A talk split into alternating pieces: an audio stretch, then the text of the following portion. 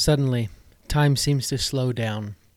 The arrows rain down like slow pebbles, skipping across a lake rather than the hail of death they'd been seconds before.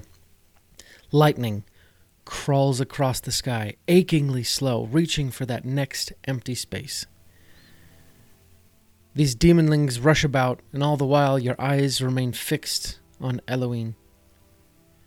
You see her grip at her stomach, feeling around the blade that runs right through her abdomen. The demon facing her lifts his impaled sword so that Eloin is at his eye level. The demon laughs and then callously pulls her off his sword with one massive hand. He smiles a pointed grin at you and then tosses her behind him into the swarm of demonlings. Dungeons and Dragons is a very fun game with very dynamic emotions and experiences. We all come to the table eager to experience things that we've never experienced. Sometimes we do experience things that we've been through before, and when that happens, there's a 50 50 chance that the experience is nostalgic or traumatizing. Welcome back to How to Be a Better DM, the official podcast of Monsters.rent. I'm your host today, Justin Lewis, and I want to talk to you about a pretty hard subject death.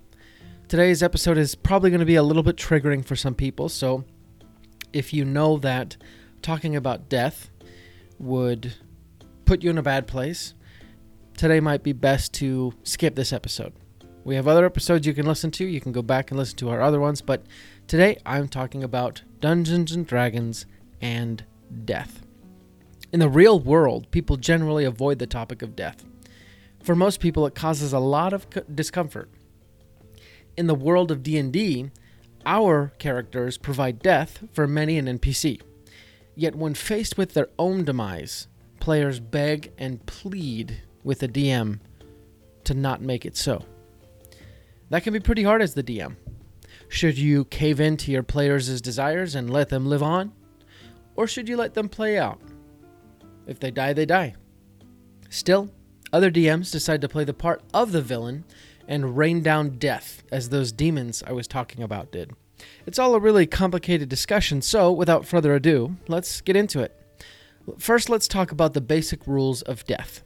In the player's handbook, the rules of death state that when a player character falls to zero hit points, they fall unconscious and begin death saving throws. For those of you who aren't familiar with death saves, here's a quick refresher. The unconscious character maintains their spot in initiative, or an initiative is created whenever someone falls unconscious and needs to make death saving throw. Uh, this is because it is a uh, it's an instance where time matters, right? The order of operations matters. And whenever this unconscious character's turn comes around, they roll a d20. If their result is an 11 or higher, then that is considered a success. Three successes stabilize their character, and they remain unconscious but are no longer dying. If their result is a 10 or less, then that is considered a failure. Three failures, and their character dies. I, I know some DMs that decide that 10 or higher is a success, and lower than 10 is a failure, but that's up to the DM. If the result of the D, uh, of the D20 roll is a natural 20, that's a critical success, and the character immediately stabilizes, gains one hit point, and is conscious, and can proceed with their turn. Although there are many differing rules surrounding that particular part, and people play it a diff- uh, people play it a bunch of different ways.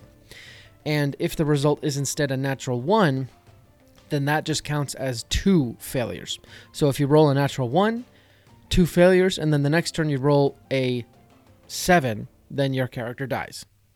And obviously, there's a lot of room here for additional homebrew rules that can make death saves even more fun. For example, one of my favorite homebrew rules that I, I, heard on Instagram is that the death saves have to be rolled privately between the player and the DM, and that player cannot make the results known to the other players. Uh, they cannot speak, in fact, because guess what? They're dying. I heard this rule from an interview on Dimension 20 with a guest, and I think it's excellent. Uh, oftentimes, you'll find when people do death saves, you know, the entire table is very well aware. So, you know, they, they think, oh, well, you know, that person has two successes, I don't need to heal them, right? But if they don't know that, it makes everything much more intense and the stakes much higher. But regardless of what you decide to do, there's an even more important question that you need to answer first. And that is Is death allowed at your table? Before your players even come close to dying, you need to decide whether or not character death will be allowed. And you might scoff as you listen to this, thinking, well, of course my characters can die. There are no true stakes if they can't. Maybe, maybe not. Death is a very powerful plot point. The Fellowship of the Ring would not have had half as much emotion if we all didn't think that Gandalf had died halfway through. Anakin Skywalker might have had a harder time transitioning into Darth Vader had Padme survived. Death is a very powerful tool for the storyteller, and with great power comes great responsibility. One of the biggest responsibilities you have as a dungeon master is making sure that your players are generally very happy, right? This is why you need to be aware of triggering events. Because D&D can sometimes be a mirror in which we can see reflections of our new of our normal lives. We sometimes have to be careful about what we put into that mirror. Yes, that's a bad analogy. But here's an example. If a loved one of one of your players has passed away recently, then having someone die in their D&D session might not be the right thing for them. Before you make any sort of decision, ask your players what sort of things they want to have in their D&D game. You know, they get to choose just as much as you do what happens. You can ask them about all sorts of topics and themes to include in the D&D campaign, but definitely make sure death is one of those questions. Ask them, is it okay if your player character dies? Like would is the risk of that okay, right? Because some people they just don't want to deal with it. So, assuming your players have opted to avoid the inevitability of death, you now have to do some fancy footwork to make the story believable and worthwhile. On one hand, having a table that can't die is fun because the players know that they have some pretty powerful plot armor. But that can quickly make the game a little boring. It's not a big deal to fight a lich if you know that your player won't die. So, to make the stakes still high, even though the mortality rate is low, here are a few things that you can do. Number one, collateral damage. Assuming your player characters are developed and have been able to form important relationships with other NPCs, those NPCs can become the targets of your villain's malicious attempts. This is also known as the Lois Lane tactic. Superman is impervious, so Lois Lane, his lady love, often comes under the gun of Lex Luthor. Likewise, with your heroes, they can save the NPC in distress who really is just an innocent bystander. Dot dot dot. Or are they? Number two, unintended consequences. Another method you can try is to add tangential consequences anytime a hero quote unquote dies. For example, let's say a particular deity has decided to favor the party. This deity essentially prevents any party member from fully dying. The death saves are still rolled, but if the character would die, the patron god steps in and prevents them from dying miraculously. The god, however, gives his boon with some strings attached. Now the party has to do some sort of quest for the god in return for being preserved. Another consequence could be madness. The more often a character should be dead but isn't, the more insane the character becomes. You can really spice this up with some fun voices that only they can hear and other things. Really, your options for random consequences are endless. And in my opinion, making it so your players can't die is is a pretty interesting twist to surprise them with if one of their characters is meant to die but then doesn't. Number three, loss of limb or ability. You could require that every time a player would normally have died, they simply roll on a permanent injury table, losing a hand, leg, eye, or just suffering some minor wound. This particular method really only works for a short period of time because if it really was long term, then after they lose a limb, combat would become harder, making the chances that they fall unconscious and do death saves again go up, which in turn would make them lose another faculty and thus create a, vic- a vicious cycle. So with with this particular one, you will need to make sure there are ways to prevent furthering loss of limb or ability. Of course, there's nothing written down that you have to even do any of these methods. You could simply just decide that none of your player characters die. I think for very young groups, like maybe below 10, uh, this would be an okay situation. But if you do decide that none of your PCs die, then you might also need to consider whether enemies die as well. Like, will your game just be one of all non lethal damage? Or will your player characters be able to kill NPCs without dying in return? I think for most tables, this just isn't a situation that would please people, but it can be done.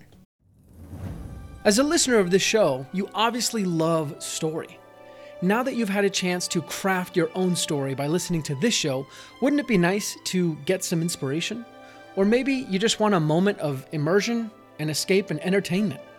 Whatever it is, come join us on our new show, Pact and Boon. It's an actual play D&D podcast in the world of Calignos, where our characters Jolly, Wolfgang, and Alan will find and meet each other in hell, and from there start a troublemaking journey with some near-death experiences that will hopefully lead them to a happy ending. Find it wherever great podcasts are heard, or just go to sessionzerostudios.com slash pact and boon. That's P-A-C-T-N-B-O-O-N.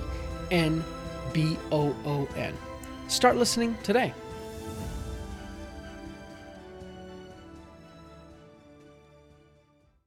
So now that we've talked about preventing player character death from happening at your table, we need to be talking about we need to talk about letting it happen. After your table has decided that they do want to let nature be nature and those things that die will simply pass on to the next existence, you need to answer a few questions. One, you do need to answer what type of experience will it be? You don't really need to consult your players, but if you want some of their input, that's fine. You need to decide what sort of game experience a character death will be. You see, in video games, when you die, you usually just pause for a second looking at your dead body, and then a screen pops up allowing you to choose to revert to the last save or the start of the level or some other predetermined point. D&D usually isn't like that. Though I suppose you could make an interesting game mechanic that reverts certain things to a certain point if a character dies. And honestly, I think that would be pretty fun, you know, making it a lot more video game like and having saves where if if they die, then they have to revert. But in that case, you'd probably have to make dying a much bigger possibility. Anyways, uh, usually though, the, char- the character dies, and then in the next session, the player introduces their new character in a fun and interesting way. In some D&D groups, the player might just create a carbon copy of their previous character and call them just a different name. You know, going from a Benry to a Lenry, right? Viva La Dirt League has a whole comedic sketch on this in their D&D logic videos, and honestly, it's pretty funny. Uh, but really, it's up to the DM whether, whether that sort of shenanigan will be allowed. And for some players, it's really just more about loving a specific class race combo and playstyle that they just want to keep playing, right? And that's okay. For the most part, though, players will create a new character when they die without any problems. You, as the DM, though, need to understand the mood of the table and the playstyle of the group to correctly portray an individual death scene. For example, if your table is generally a table that laughs much more than they are serious, then making a death scene funny might not be a bad thing. Even on a particular day, if the party seems to want to just goof off, then go ahead and goof off with them.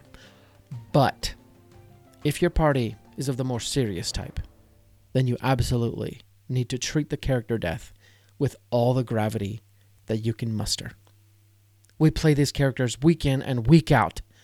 We know that they are not real and that they are just make believe, but surprisingly, when we play them, they start to feel real. We find ourselves doing things that, quote unquote, the character would do, that we would never do. So when a character dies, you need to be careful not to make light of the situation in case one of your players is not yet ready to let go of them. How is that for uh, being grave? Uh, honestly, though, because it, it is a touch.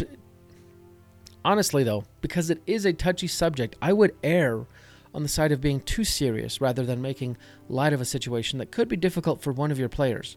They could resent you, even subconsciously, and decide that they don't want to play with you anymore, which is a loss in my book. And simply because death, talking about death, can trigger anyone, I would say be careful and tread lightly. The next question is Will I, the DM, actively cause death? Another consideration that you will need to make as the dungeon master is whether or not to actively seek the destruction of your players. Obviously, whenever combat comes up, every DM does, quote, their best, quote, to kill the players. But this question is really a deeper decision. There are times when one player goes down, and the DM needs to think about whether the enemy would continue attacking the downed player to finish the job, or if they would divert their attention to other targets. In some instances, the downed player would become a bigger target because they are downed. When a DM acts like this, players will naturally be angry. And as a DM, you will need to understand the decision you make and be able to defend it. In my opinion, only do this if you know your players would still play with you after. You don't want to have to find another D&D group just because you thought a particular enemy would not hesitate to go for the kill. Now that we've killed your player character, you also need to decide whether or not that character can return to the game. In many games, the group can pursue resurrection of the downed individual. And you need to decide if that's going to be an option at all. And if it is, how easy or difficult it is to make it happen. And how one might go about resurrecting a fallen friend. For some campaigns, the only thing that is needed is the spell Resurrection, and obviously the 1000 gold diamond that the spell requires. Once your players have access to the, to the spell, you can decide that this is all that's needed to revive a character that's died. Or you can make things a lot more difficult. For example, if you desire, you can choose to ban the resurrection spell from any player character's spell list. You may decide that NPCs can still cast the spell, so now the PCs would need to find an NPC that likes them enough to resurrect one of them. Or perhaps you decide that only high ranking clerical NPCs can cast Resurrect. This would make the quest of finding someone who can perform the spell and is also willing to do so for the party much more difficult. Still, other DMs might choose to make Resurrection the object of larger quests. You might decide to have your party seek after the Fountain of Youth, or seek divine favor with a hard to please deity. Or you can have your party try to find a magic item that restores life, much like the latest D&D movie. However you do it, if you do decide to make bringing a character back to life more difficult or engaged, I would encourage you to make a story arc or a quest out of it. In D&D, resurrection should be a very theatrical and earned event, meaning that if you just give it to your players, they won't really appreciate it as much. Make it an adventure. That way, when the player character does come back, there will be many opportunities for role playing, both on their side and on the side of the other players. Now, assuming that one of your player characters have died and that they aren't going to be resurrected anytime soon, you obviously need to help that player who lost their character make a new one. Here again, you need to make some decisions. Are they the same level as the other players? How will they enter the game? How do you help them establish relationships with the other players? Let's talk about all of these and more. For the most part, character creation after death is just like making any other character. Have the player try and think of something original. They may want to do the same class and maybe even the same race, but encourage them to give their new character some different personality traits. You don't want a carbon copy of the old character because that just makes things weird. If your party has been adventuring for some time, then they've probably accumulated some magic items. You'll need to decide whether or not this new character will meet the party while already possessing some magical items of their own or not. Lastly, you'll need to help your player come up with proper motivations for their character that will lead that character to intersect with the rest of the party and hopefully stay with them. As I've said before, one of the hardest parts of D&D is getting player characters to meet and then decide to travel together amicably and hopefully become friends. I've also said that an easy way to mitigate this is to give the new character a connection or a tie to an existing character. Maybe they're cousins with someone in the group, or they grew up in the same town. That connection doesn't need to be big unless you want it to be. And in fact, I would actually opt for a smaller connection that still allows the characters to have their own adventures and storylines while making a sort of introduction to the rest of the party. If nothing else, you can always opt for a simple galvanizing event. Soon after the new character joins the party, have them all face some sort of danger together where their goals become the same by default, usually survival, right? Facing down a large and dangerous monster qualifies perfectly. This should theoretically help the party become a team, if only to destroy a present threat. However, you do it, make sure that everyone feels included, and an experience like this should align a lot of their motives and incentives so that they do choose to spend some time together, right? And after that, you simply need to keep things rolling until friendship forms between the characters. If you aren't interested in death in your game, or even if you are interested, there are a few other outcomes that you can introduce to your game that will be similar to death in their scope and effect, but won't necessarily be actual death. They'll be just as permanent, but no one has to die. For example, in my campaign I'm running, my players faced a creature that could petrify them. I chose to make the process of becoming unpetrified a much more involved process rather than just allowing them to find someone who could cast greater restoration. Instead, they needed to travel somewhere, beat something, and acquire a magic item that would then fuel the spell to unpetrify their characters. In similar ways, you could have an enemy who casts sleep on players that forces them into a deep sleep, or you could use banishment in a similar way. These are fun ways to have a death like experience with a character while still allowing the player to reclaim the character in a way that is earned and fun for everyone at the table and makes more sense than full resurrection. When considering using methods like these, though, make sure your players are open to it, and that it's either randomly directed or if it is targeted to a specific character, then there is a narrative reasoning behind it that enhances the story. Well, we've certainly talked a lot about death, but you know, as they say, memento mori.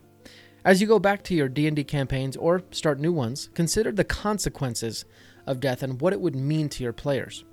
Make sure everyone is on board and having fun and remember to do everything for the purpose of a better story. Hopefully these tips have helped you. Thanks for joining me here on How to Be a Better DM, the official podcast of monsters.rent. Let's meet back here next week for another amazing episode, but until then, let's go ahead and roll initiative.